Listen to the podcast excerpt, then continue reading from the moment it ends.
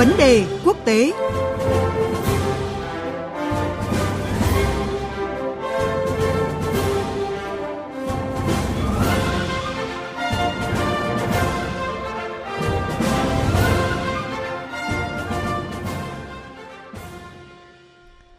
Thưa quý vị và các bạn, Chủ tịch Ủy ban châu Âu EC Ursula von der Leyen đang có chuyến thăm chính thức Ấn Độ kéo dài 2 ngày.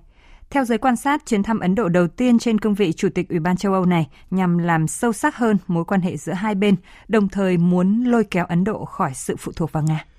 Quân sự an ninh hay hợp tác kinh tế đâu sẽ là tiềm năng hợp tác giữa Liên minh châu Âu và Ấn Độ trong bối cảnh liên tục các quốc gia tìm đến Ấn Độ để vừa thúc đẩy chiến lược Ấn Độ Dương-Thái Bình Dương, vừa tìm kiếm sự đồng thuận trong vấn đề Ukraine cũng như cách ứng xử với Nga.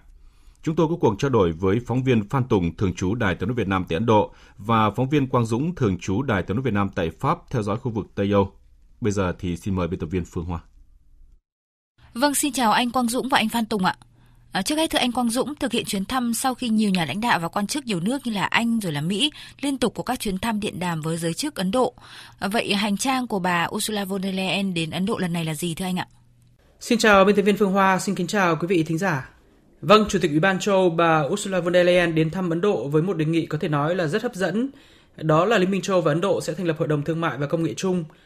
Cần phải lưu ý rằng trong số các đồng minh thân thiết của Liên minh châu Âu thì mới chỉ có Mỹ được Liên minh châu Âu đề nghị thành lập hội đồng này vào năm ngoái và Ấn Độ sẽ là quốc gia thứ hai. Sở dĩ việc thành lập Hội đồng Thương mại và Công nghệ chung Liên minh châu Âu Ấn Độ đáng chú ý đó là vì đây là cơ chế cho phép hai bên thúc đẩy các hợp tác sâu rộng mang tính chiến lược trên nhiều lĩnh vực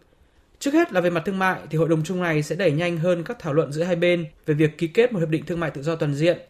Quan trọng hơn nữa đó là ngoài vấn đề thương mại thuần túy thì hội đồng chung này sẽ mở đường cho Liên minh châu và Ấn Độ hợp tác chặt chẽ hơn trong các công nghệ quan trọng như 5G, 6G, rồi thảo luận và trao đổi công nghệ quốc phòng, trao đổi kinh nghiệm quản trị vấn đề bảo mật trên các nền tảng công nghệ số.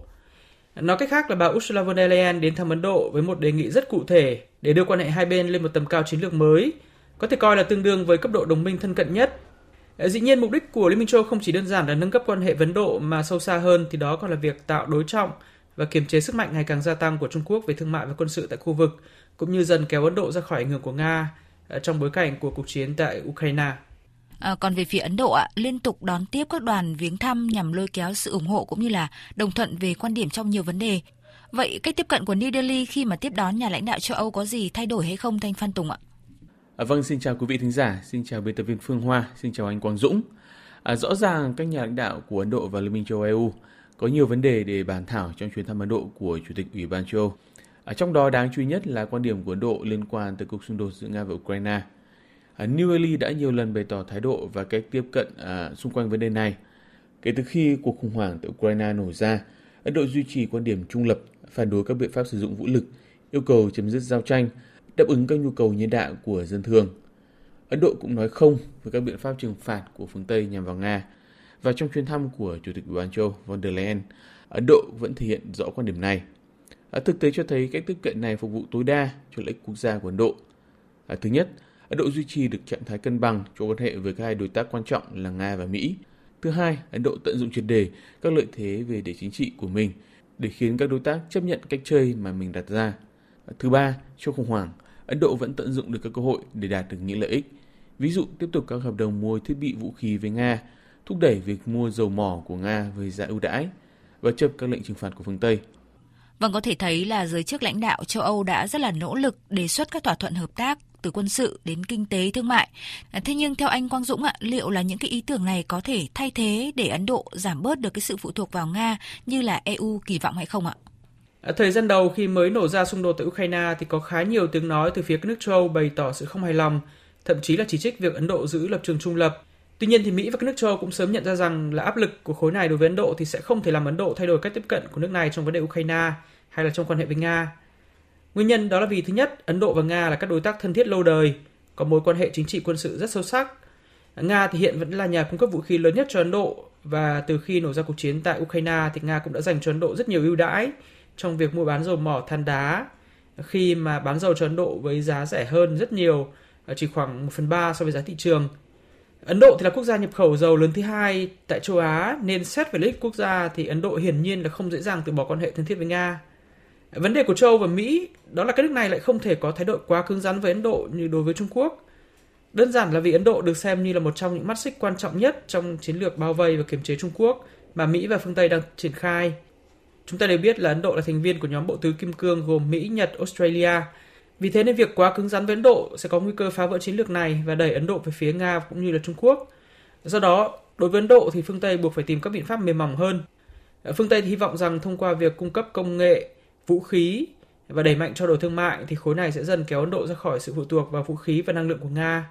Mục đích này có thành công hay không thì cần phải có thời gian trả lời. Ờ, nhưng Ấn Độ là một cường quốc có lịch sử là lá cờ đầu trong phong trào không liên kết ờ, và có truyền thống tương đối độc lập và tự chủ về chính sách đối ngoại. Do đó nên Ấn Độ cũng sẽ không dễ ngả hẳn về phương Tây. Và thực tế thì với cách tiếp cận trung lập như hiện nay thì Ấn Độ đang là bên hưởng nhiều lợi ích nhất. À, vâng, trở lại với anh Phan Tùng, thưa anh ạ, trong bối cảnh hiện nay có lẽ Ấn Độ vẫn sẽ lựa chọn chiến lược trung lập để giữ lợi ích trong tất cả các mối quan hệ, nhưng mà có ý kiến cho rằng là việc không thể hiện quan điểm rõ ràng có thể sẽ phản tác dụng về lâu dài ạ. Vậy giới quan sát Ấn Độ bình luận như thế nào về vấn đề này thưa anh ạ? À, vâng thưa chị, tới thời điểm này chưa có dấu hiệu nào cho thấy Ấn Độ sẽ hoặc có thể thay đổi lập trường của mình liên quan tới các vấn đề quan trọng của thế giới, cụ thể là trong khủng hoảng tại Ukraine và cũng không có lý do gì để cho rằng phương Tây sẽ xa lánh Ấn Độ vì quan điểm không trùng khớp giữa đôi bên.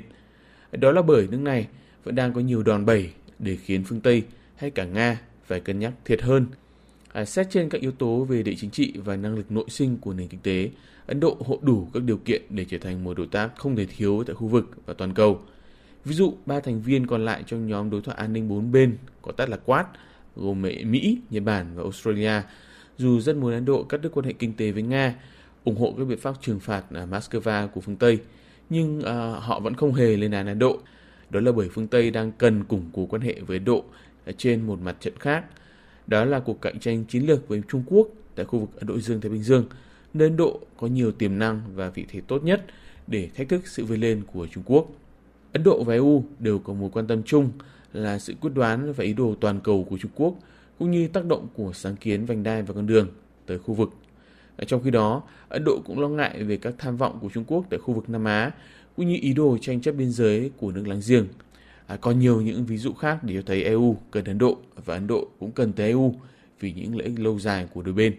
À, chính những sự tương tác như vậy sẽ giúp quan hệ Ấn Độ-EU trở nên cụ thể sâu sắc hơn trong tương lai. À, vâng, cảm ơn phóng viên Quang Dũng và Phan Tùng với những thông tin và phân tích vừa rồi.